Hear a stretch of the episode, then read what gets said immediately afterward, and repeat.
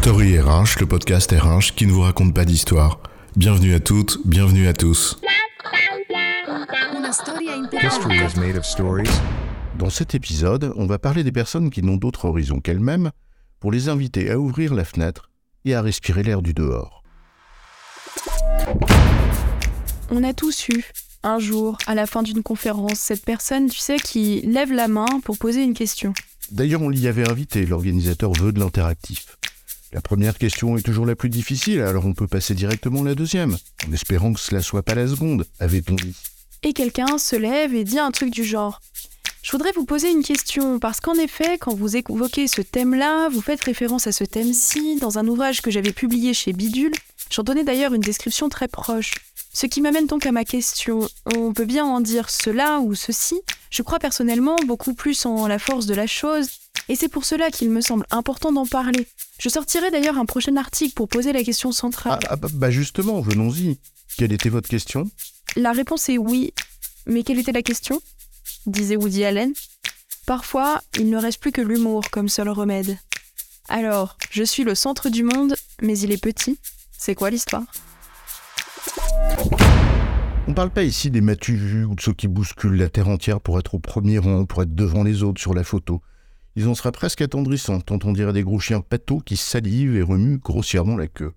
Ni même de celles et ceux qui, devant le Parthénon, dégainent leur perche à selfie parce qu'ils croient que le sujet c'est eux, pas le Parthénon. Parce que je le vaux bien, leur avait-on dit, et ils l'ont cru. Mais on parle de celles et ceux qui, à chaque opportunité qui se présente à eux, la détournent de sa finalité pour la ramener à ce qu'ils estiment comme le centre du monde, c'est-à-dire eux-mêmes. Je ne pose pas une question à la fin de la conférence parce que la réponse m'intéresse. Pourtant, c'est un peu le principe de base de la question. Peut-être même celui d'une conférence.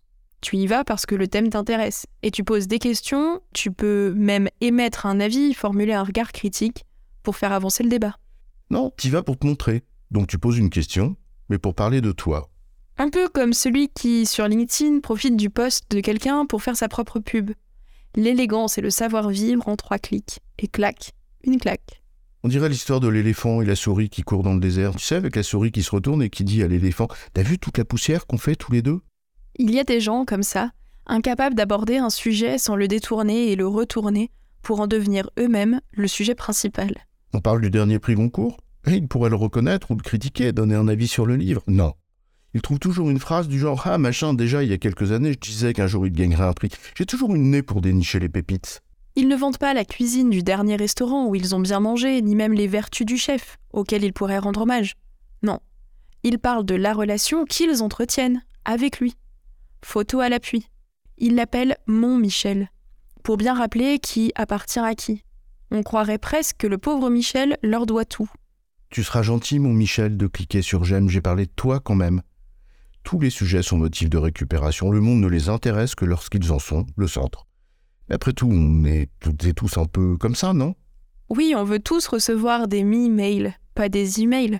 Mais il y a quand même des champions du monde, le roi ou la reine du nombril. Ils commencent un cours, faut acheter leur livre. Non, ils le donnent pas, ils n'ont pas un truc à donner, il faut acheter leur livre. Leur enjeu, c'est pas de transmettre, mais de briller. Rien à donner, tout à prendre. Et puis il faut les citer surtout, parce que c'est bon pour leur classement.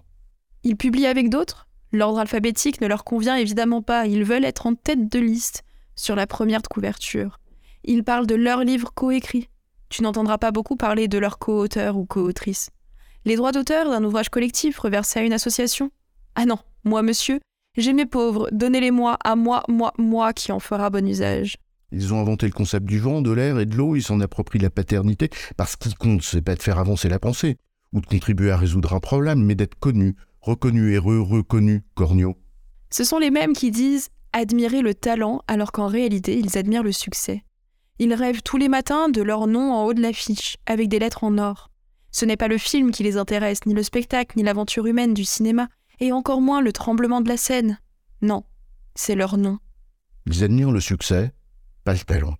Encore moins les efforts et les sacrifices que ça demande. Mais qu'à cela ne tienne, on peut avoir, pour seul horizon, la lumière de son réverbère et croire qu'on en est la source. Ces gens qui, lorsqu'il pleut à chaque fois qu'ils sortent de chez eux, sont convaincus qu'ils sont la cause de la pluie, surtout en novembre en Normandie. De la baguette du sourcier, ils n'en connaissent que le moulinet, pour impressionner. Mais qu'à cela ne tienne, Ce n'est pas très élégant, mais on a les centres d'intérêt qu'on peut. Chez les uns, c'est leur nombril. Chez d'autres, c'est un peu plus bas, et ça ne les grandit pas. Kanslantian, Kanslantian. D'accord, mais moi j'arrive pas à comprendre que quand tu fais quelque chose, ça t'intéresse pas. Que la finalité de ce que tu fais, ce n'est pas ce que tu fais, mais toi. Bien sûr, chacun d'entre nous est un trésor unique, un espace infini à explorer. Bien sûr. Comme tout le monde, non? Tous pareils, tous différents.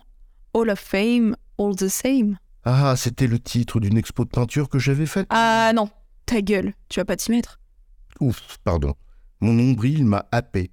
C'est ça le problème de ce puits de génie que chaque être humain représente. Ça l'attire, ça l'absorbe, puis ça le bouffe. Comme un trou noir.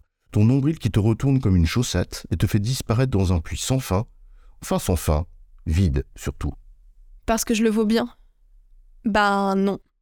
En tout cas, pas plus que quiconque. Ouvre ta fenêtre et pousse tes volets.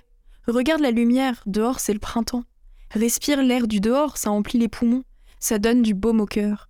Et puis ça pue le renfermer ici, laisse le vent entrer. Peut-être qu'un jour, l'odeur des embruns, ces quelques fines gouttes de pluie qui fouettent le visage, le regard d'un inconnu, peut-être même le rire d'un enfant, et tu t'ouvriras au monde, à l'autre, à l'humanité. Ou peut-être à ce que tu fais. Tu ne seras plus le sujet, mais tu seras au service d'un projet, d'une œuvre. D'abord tu t'y intéresseras, puis tu verras, tu t'y adonneras. Tu verras. Tu t'investiras dans ce que tu fais. Pas pour toi, mais parce que c'est bien. Et c'est bien parce que tu peux apporter ta pierre à l'édifice. Je veux bien que, comme moi, tu sois la mesure de toute chose, de l'infiniment grand à l'infiniment petit, et de tout ce qu'il y a entre les deux. Mais il y a aussi ce qui est au-dessus de nous, et qui nous dépasse. Pense-y. En résumé, quand on s'intéresse trop à soi-même, on s'assèche, puis on s'appauvrit. Quand on s'intéresse à autre chose que soi-même, à ce qu'on fait ou à l'autre par exemple, on s'enrichit d'autre chose que de soi qu'on a déjà. J'ai bon, chef? Oui, tu as bon, mais on va pas en faire toute une histoire.